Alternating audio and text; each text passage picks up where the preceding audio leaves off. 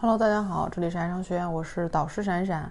你跟这个伴侣，或者你跟您的男友或女友在争吵的时候呢，也要照顾到对方的心情哈，尤其是要学会控制自己的情绪。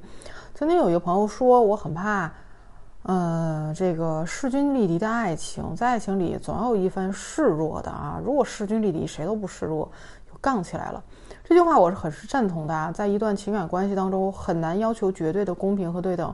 势均力敌的两个人在绝对公平的追求之下，免不了争吵。在爱情里是没有绝对的对与错的，造成问题的根源总是双向的，没有人能够规避掉爱情里的责任。如果你问我啊，这个同事哈，这些公司里的这些姑娘们，她们当中。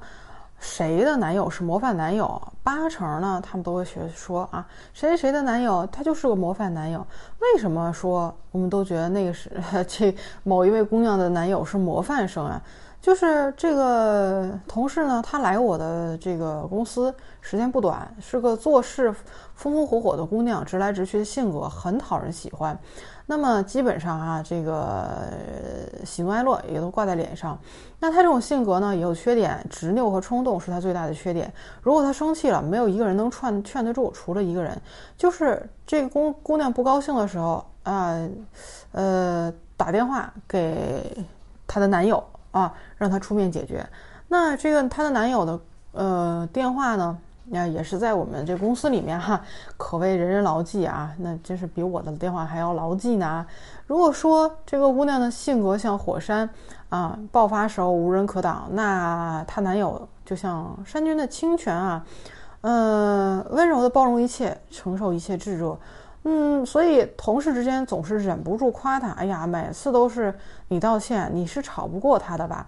这个小伙子却浅浅一笑，说：“这又不是擂台赛，上擂台就为了赢。所以面对争吵和愤怒，总能控制节奏，把控情绪，维护情感的，永远是温和的一方。”那。当我们和伴侣发生争吵的时候，我们在想些什么呢？说服对方，证明自己是对的，让对方向我们认头、低头认错，还是仅仅追求争吵带来的情绪发泄的快感？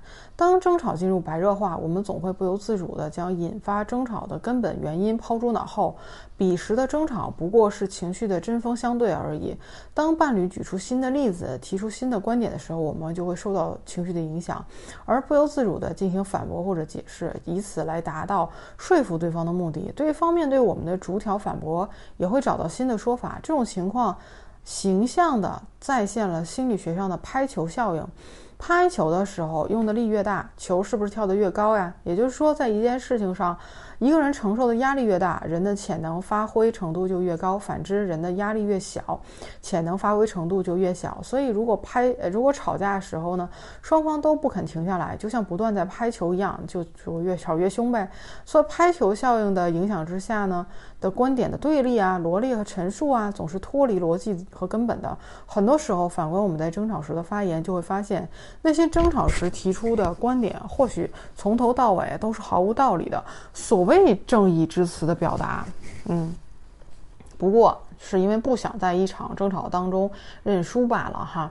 那所有反复进行的争吵，其目的都不是终结一段感情，却往往导致一段感情的终结。爱情当中的争吵不是辩论赛，将对方说的哑口无言，并不是胜者。如果对方已经放弃了沟通，那你的爱情也走到了终点，其结果必将是将两个人的失败哈。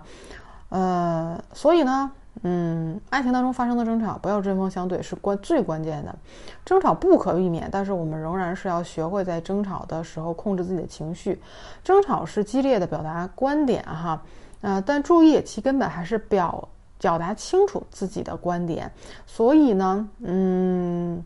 只要自己最初的观点表达充分、清楚且能够被理解就足够了，剩下的额外的言语都有可能进一步激发矛盾。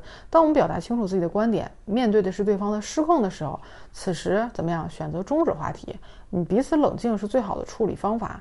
这不是冷战，而是激动情绪下的冷处理。分隔开来的方法可以避免矛盾的激化，哈。同时给予彼此调控情绪、思考问题的时间，等到情绪平静之后进行二次沟通。